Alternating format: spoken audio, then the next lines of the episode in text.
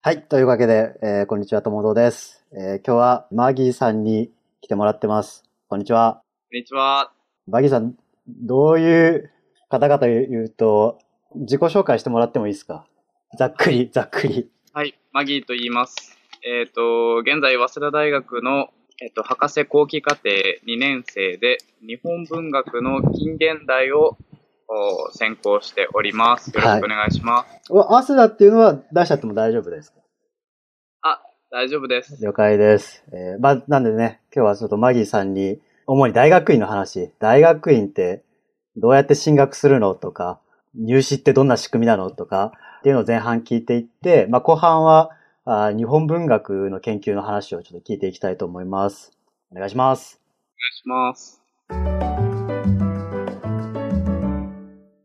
えっ、と、じゃあ早速なんですけども、大学、まあ、ちょっと大学院に行きたいなっていう人に向けてちょっと話そうかなと思ってるんで、まあそもそもなんで大学院に進学しようと思ったんですか？はい。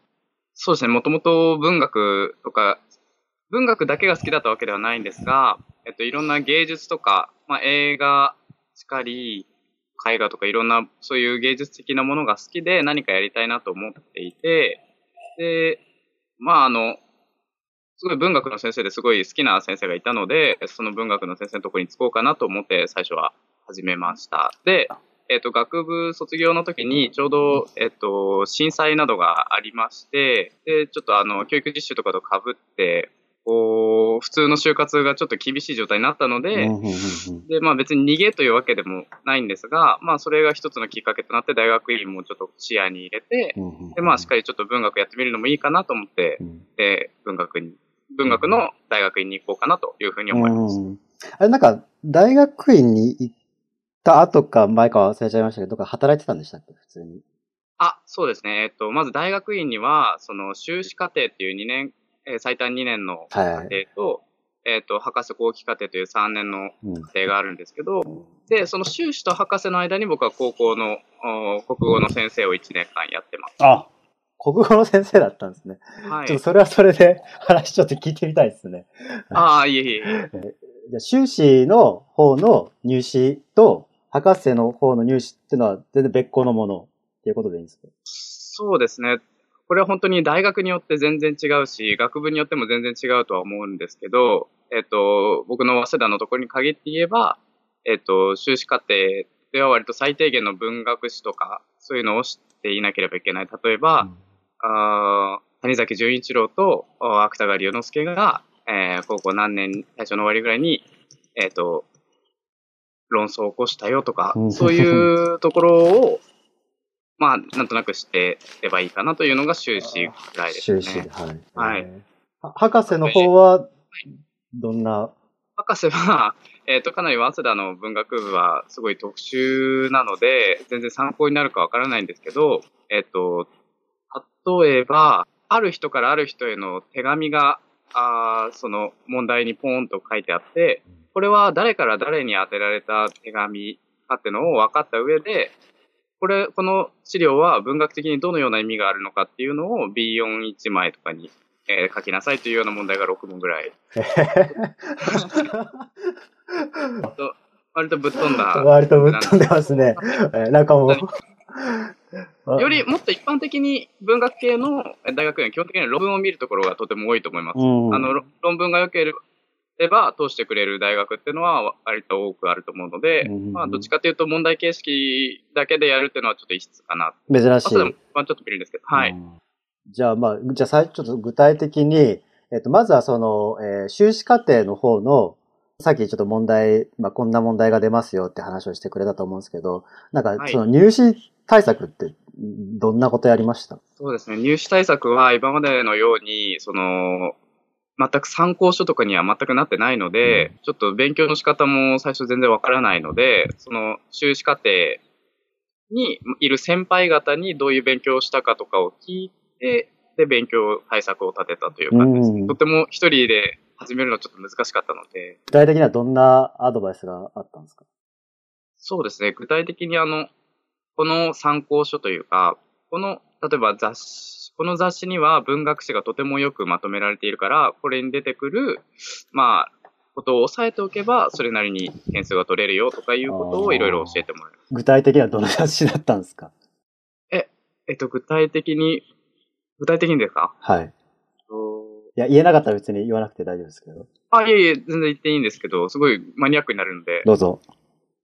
ある年、えっと、文学50年とか、文学100年みたいな特集があったので、え特集がある文芸雑誌があったので、それを、まあ、とりあえず勉強しなさいと言われて、で、勉強会を毎年、えっと、その修士目指す人はやっているという流れがあったので、それに参加させてもらって、で、まあ、ご修士目指す人5人ぐらいで、あの、勉強会をえー、毎週やるという感じでやってきました。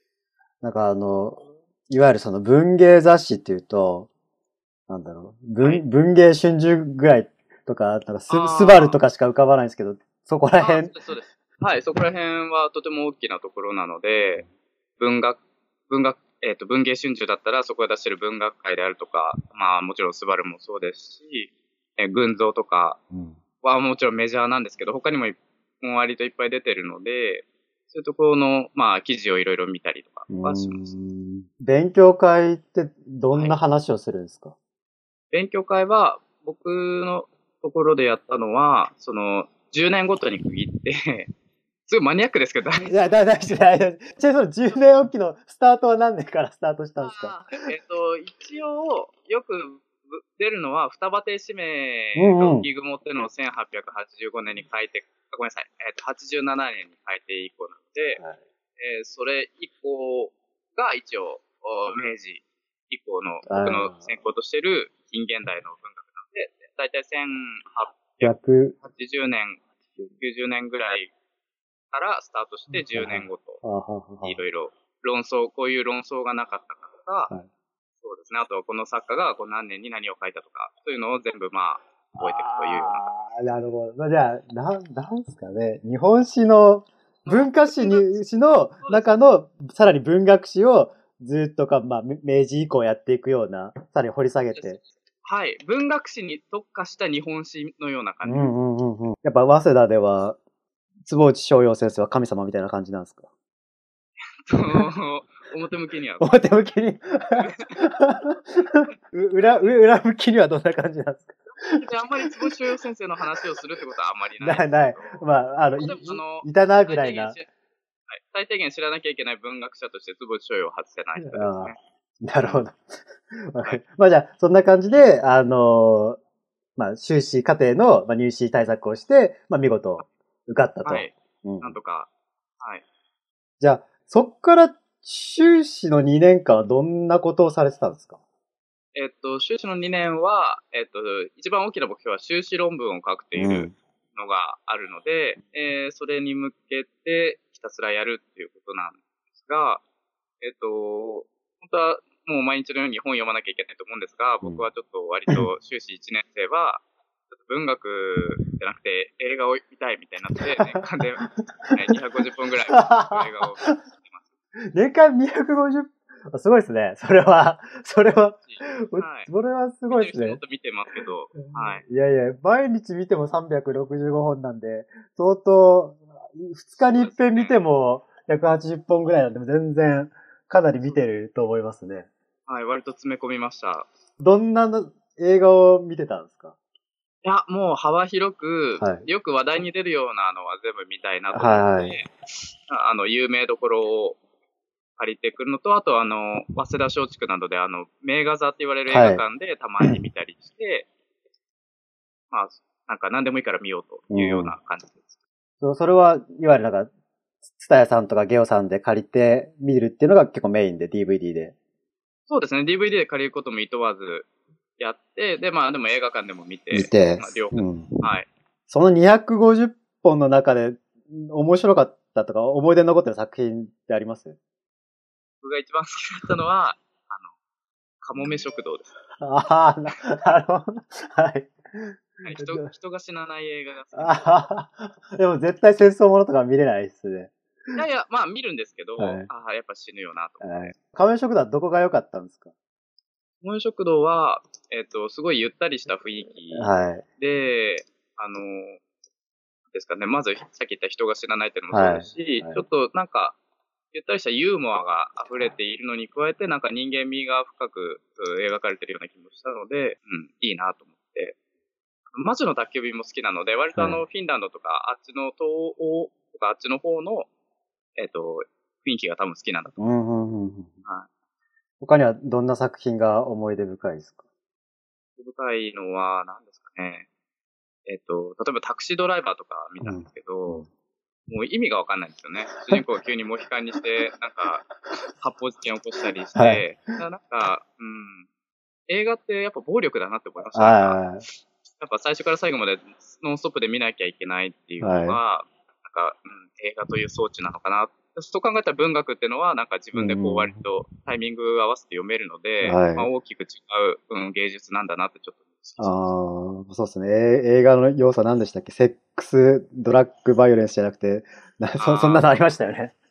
ありますよね。僕はあんまそこら辺好きじゃないんですから。むしろ逆、逆、逆の方が。あそう、逆じゃない。セックスレス、はい。バイオ、ノー暴力、ノー暴力、ノーバイオレンス、ノードラッグが。ノードラッグが。そその極みがかもめ食堂だったと。そうですね、そうです。でも、250本も見てたらなんか、い1日何本も見たりすることもある。そうですね。そうです1日マックスで5本見ましたかね、だあから。ーそうなるとなんかね、なんか午前中見たやつはなんかもう夜覚えてないみたいな感じになりそうですけど、そんなことは。いや、もう覚えてないです。今何見たのか言えって言われても全然思い出せないです、多分。まノートには取ったんで、それ見返せば多分、なんとなく思い出すと思いますけど。じゃあちょっと、今度はあの、その映画250本見た時のノート見ながら話しましょう。ああ、わかりました。そうしましょう。はい。はい。はい。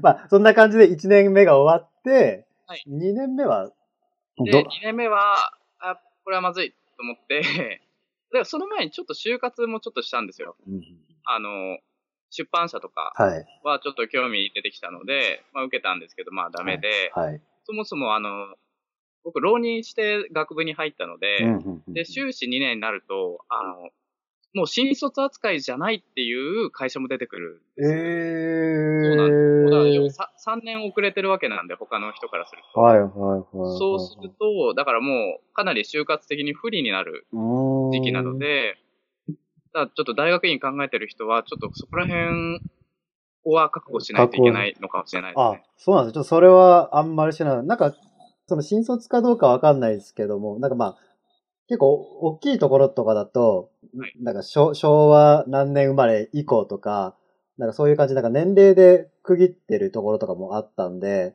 まあ意外と、うんうん。意外と厳しいんですね。あそうですね。そこはもう割とそうです。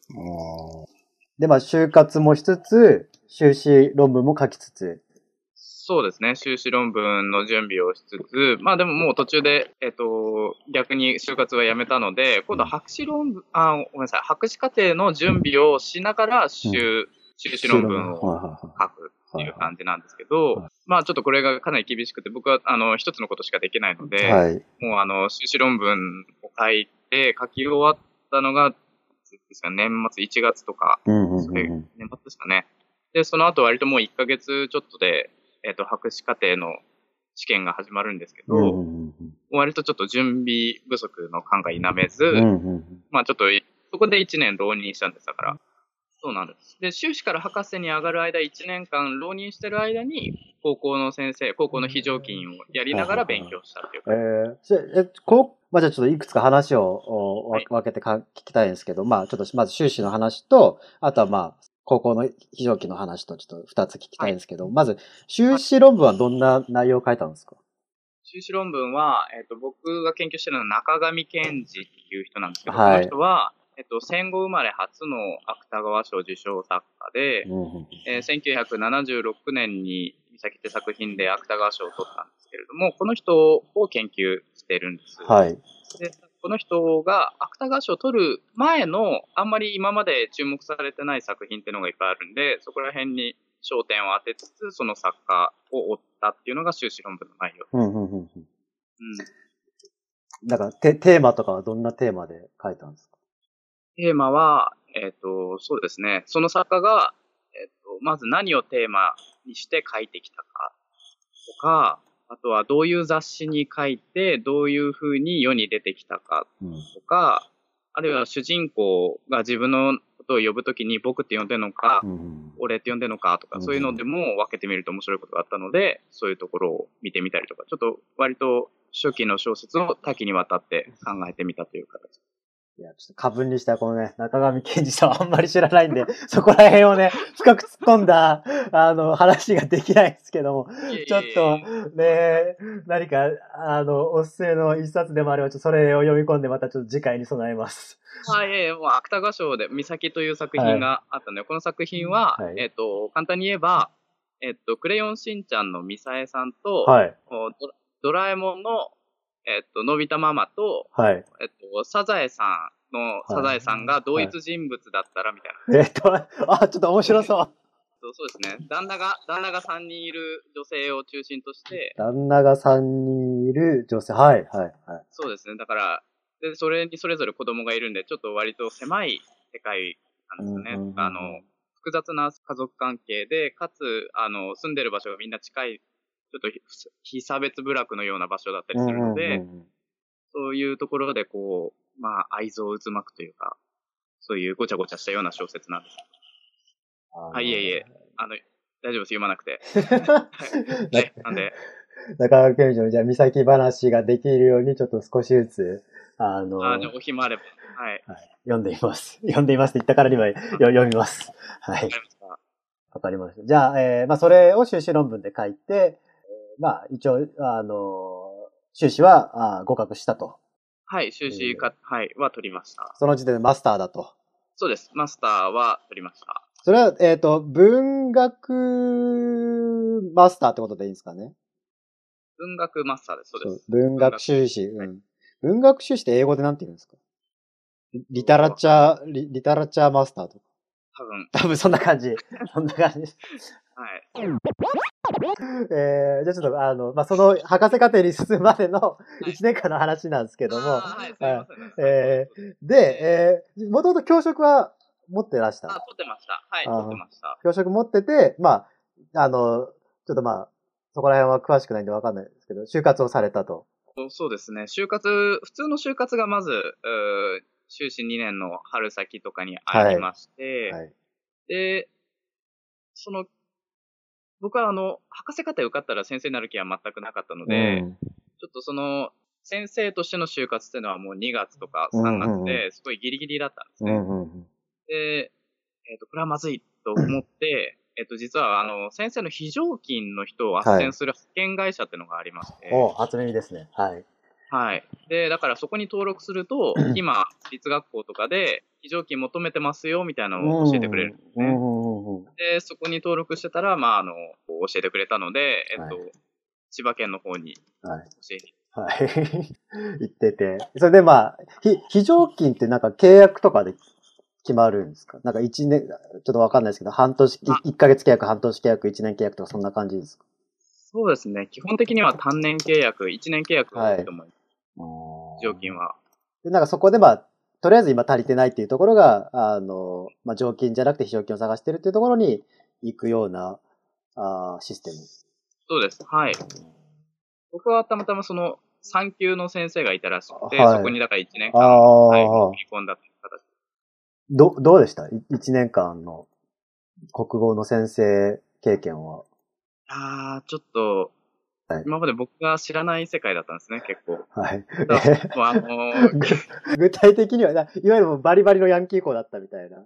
あーいやでもヤンキーギリギリなんですよね。はいあのー割と本当に大変な子はもう退学しちゃってるみたいな。だはから退学してない子だけがギリギリ集まってるようなところい。で、もう学級放送もバンバン起こるような。学級放送じゃないの。なん、なん、なんですか学学校会と学協か会。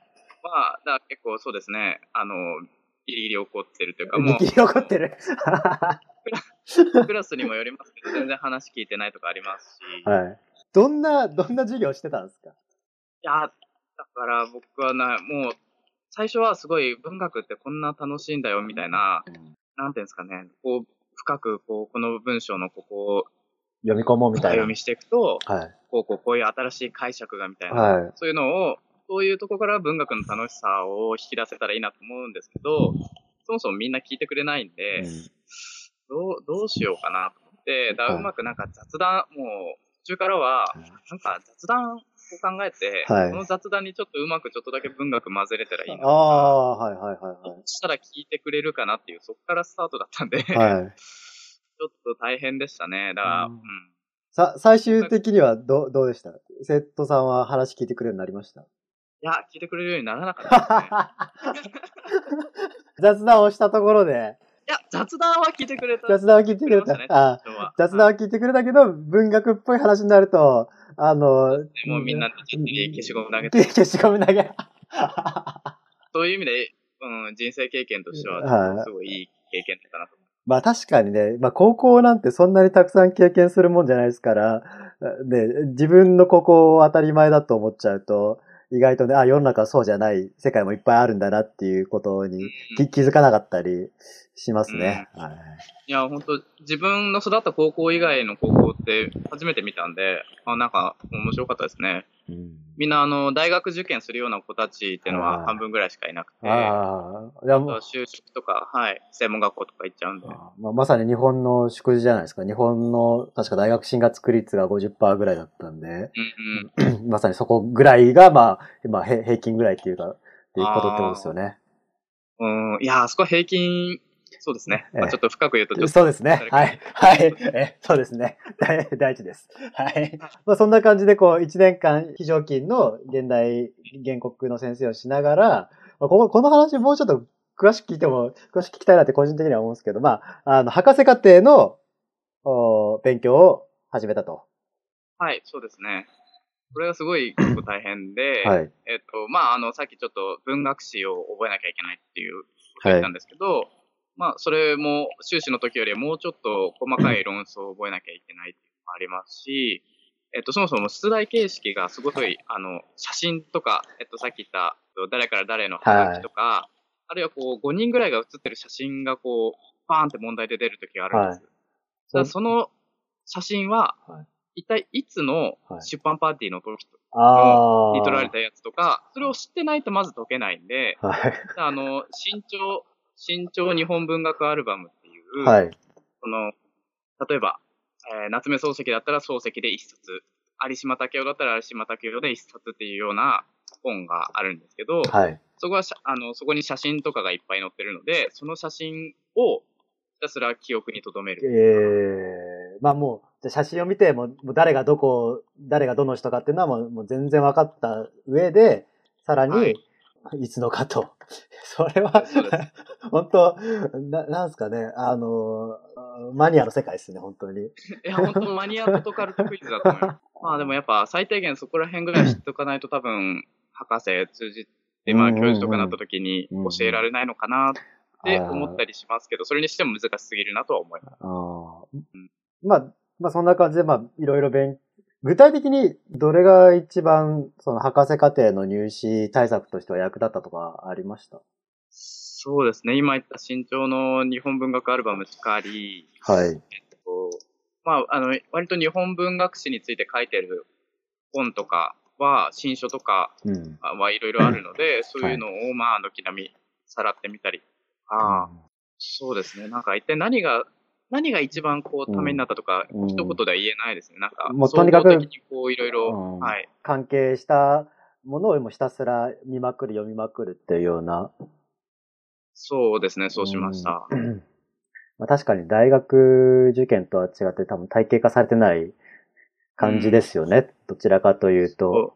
そうです。体系化は全くされてないですね。だから、あの、えっ、と、実際のテストを見て、うんどういう問題が出るのかなっていうのも自分で考えなきゃいけなかったりするんうんうんですけど、まあでも先輩とか相談しながら、そこもちょっとやっていきました。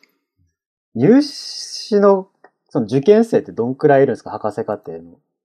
博士課程は、えっ、と、多分、早稲田の日本文学だけで、本当年によってばらつきがかなりあるんですけど、はい。日本文学全体だと30人ぐらいですかね。うんうんうん。その中でも、えっと、近現代、要は明治以降の日本文学をやってる人は、本当に、と年によりますね。でも3、4人の時から8人ぐらいまで、うんそれぐらいの範囲ですかうね。ん10人いったら博士課程は多いなという気がします。じゃあもう、な、なんていうの、例えば入試会場に入った時点で、そこにはもう10人ぐらいしか、まあ、2、30人ぐらいしかいないような会場ってことですか、そうです。そうです。もうちょっといるかもしれないですけどね。ちょっと具体的な人数はちょっと調べないとわかんないです。ど、どうでした？博士課程に受かった時は。嬉しかったですか？博士課程に受かった時は、そうですね、ようやくほっとしましたけど、そうですね、ちょっと頑張んなきゃなって思います。多分、そんなに点数もかなりギリギリで通してもらったような感じがするので、うん。そこら辺なんか、その教授とのなんか、面識とかはあったんですか？もともと。ありました。もう全員知ってるうんような人ばっかりなので、うん修士で教えてもらった人がみんな博士でも教えてるので、うんそこで、はい、面識はみんなありました。で、えー結局最終的に誰が誰をお見るとか決,、ま、決めなきゃいけないので、おそらくですけど、まあ教授がこの人だったら面倒見るよみたいな人が一人いないと多分入れないのかもしれないですね。ね本当一人も受かんない年とかもザラにあるので、今年も一人も受からずうん後輩はできず。ああ。はいい今、博士課程のな何年目でしたっけ？まあ2年目に入りました。何年目。えー、卒業は何年予定？卒業は最短で言うと来年、再来年の3月なんですけど、はい。えっ、と、まだ、まあまあ、前、ちょうどあと、に、に、丸2年ぐらいあるような。そうですね。ま丸じゃないけど。そうなんですけど、えっと、割と前例というか、はい先例として、えっと、まあ、まず3年で出る人は文学部ではないですね。うんこれが理系とかだと割と3年でポンと出る人が多いと思うんですけど、え僕の日本文学の頃は3年で出たらとても早いねと言われる世界で、うんまあ、5、6年は当たり前で、えっと、まあ、博士か、論文を書くまでに10年ぐらいかけてる人もいると思います。でそれでようやく博士号を取るって人も少なくないと思います。うんなんか、ぼんやりとしたイメージだと、なんか修士2年、博士4年で、あ、は博士2年で計4年み、まあ、はい3、そう、3、まあ、4、5年っていう、5年、5年。そう、はいイメージだったんですけど、博士課程は、特に年数が決まって、はい、卒業とかっていうわけではないっていう。そうなんです。ですねあの、単位を取って卒業ということにはならないので、うん論文を、博士論文を提出して、ようやくそれが認められて博士号という資格を取るんですけど、うんそれにもあの、僕のところはちゃんと、えっと、条件があって、はい博士論文を出すためには、まず、えっと、査読論文といって、その、ある程度由緒正しい雑誌に論文を投稿して、この論文はいい論文ですねっていうのを認められて、掲載されるってことが必要なんです。もう、下手な論文を弾かれるような論文雑誌に投稿して、それを3冊、3、3つの論文を通さなきゃいけない。で、さらに、あの、学会発表を1回は、最低1回はするっていうのを終えて、ようやく、あの、博士論文を出す、えっと、資格が得られるという。うんうんただそれが、えっと、揃わなければ、もう永遠に、永遠にはいられないですね。うんあの、ずっと博士号は取れないといううんことになってます。退学とかあるんですか？あ、退学っていうか、だから、はい自自主退学じゃなくて、なんかもう、ここん何年経ったから、バイバイみたいな。そうですね。たえっ、と、マックスでいられる年数は確か決まってたと思うので、はい。それ、何、何年か忘れましたけど、それを超えたら、まず退学しなきゃいけない。満期退学っていうんですけど、はいあの、まず退学しなければいけない。うんで、退学してからも2年ぐらいはその論文を出す機会、あの、チャンスは得られるんですけども、ん結局、でも論文雑誌に出していないといけないっていうのは変わらないので、まあ、そうですね。マックスでいる人も結構いいます。失踪する人が、あの人今何やってんだろうね。あの人まだ席あるのかなとかそういう人が結構いる。あなんか、あなたまに噂で聞きますね。あの、ああの、し行方不明者が大学院には結構いるっていう話。あはいの、本当に今、本当にいる。はい本当に今。ちょうどまあ1年ぐらい博士課程過ごしてみて、どどうですか？大学院の生活はどんな感じですか？博士課程大学院のま生活は、はい本当に、あの、尻を叩かれることとかが全く僕の場合はないので、はい本当に自分で突き詰めなきゃいけないと。あはい。自分で勉強する気をちゃんと起こさないと、えはい。あっという間に時が過ぎ去ってしまうなというふうにはい思っています。なんか普段、そのモチベーション管理のためにやってることとかあります？モチベーションが、そうですね。まあ、人間こう、何かこう、まあ、締め切りだったり、こう、はい後ろから、ななんですか、危機感。そうですね。だから論文の投稿の締め切りっていうのはちょっとお考えてて、ある程度こう、普段本をよ、中上健二の本とかを読んでいて、あ、このアイディアで書けそうだなってちょっと思ったら、あの、論文の締め切りを調べて、あ、じゃあこれに出そうって 決めたら、その論文の締め切りに向かってはかなり、えっ、と、集中してやるという感じですね。うんだからその論文締め切り2週間前からは、ちょっともう、閉じこもり生活まで言うとちょっと言い過ぎですけど、割とこう、ガッと集中して、は書いたりしますけど。じゃあちょっと、そうぼちぼち日本文学の話に行きたいと思うんで、じゃあなんか最後に、あの、文系の、まあ、大学院、まあ、修士、博士課程にはい。行きたいと思ってる人たちに、ちょっとメッセージがあればお願いします。そうですね。それなりの、やっぱ、文学好きとか、こう、頑張って僕は勉強するなとかがないと、かなり失踪する可能性があるんじゃないかと思うので、まあちょっとなんとなく、本当に好きなのかとか、本当に言っていいのかっていうのは、ちょっと考えてから、まあちょっと進学が進んだ方がいいかもしれないとは思います。はい。はい はい、ありがとうございます。じゃあね、あの、後半戦で、日本文学のいい話を、のかな、これ。そうですね。いや、全然あったらもっと言っちゃっていいんじゃないですか。ああ、いやいや、でもなんかあの、すごい時間ができるので、修士とか博士に行くと。うんだからそこで見つけることっていうのは必ずあると思うので、うんまあだから、普通にあの、ちょっともう、今このまま就職していいのかなとか、ちょっと思う、なんか悩んでる人は全然修士とかに行って、なんか時間を稼ぐっても別に悪いことじゃないと思ううん。でうん、なんかそこで行ってみるのはいいかもしれませんが、そうすると就活の幅は狭まるので、うんまあちょっと賭けにはなるんですけど、まあそういう意味で修士を選んでもいいかもしれないですね。これ言ったら多分怒られますけど、教授には。うんまあでも、まあそういう一面もあると思います。まあ、いまあ、行くなら行くで、まあ、覚悟を決めて、まあ、その、就活に不利になるかもしれないとか、まあ、そこら辺のうん覚悟を決めて、まあ、えー行った方がいいよとそうですね。でで僕全然覚悟してなかったんで、何も偉いこと言えないですけど、はい。書いてみたらそんな気はします。はい。わかりました。ありがとうございます。じゃあ、まあ、後半戦ということで、日本文学の話をちょっと聞いていきたいと思うんですけども、はいえー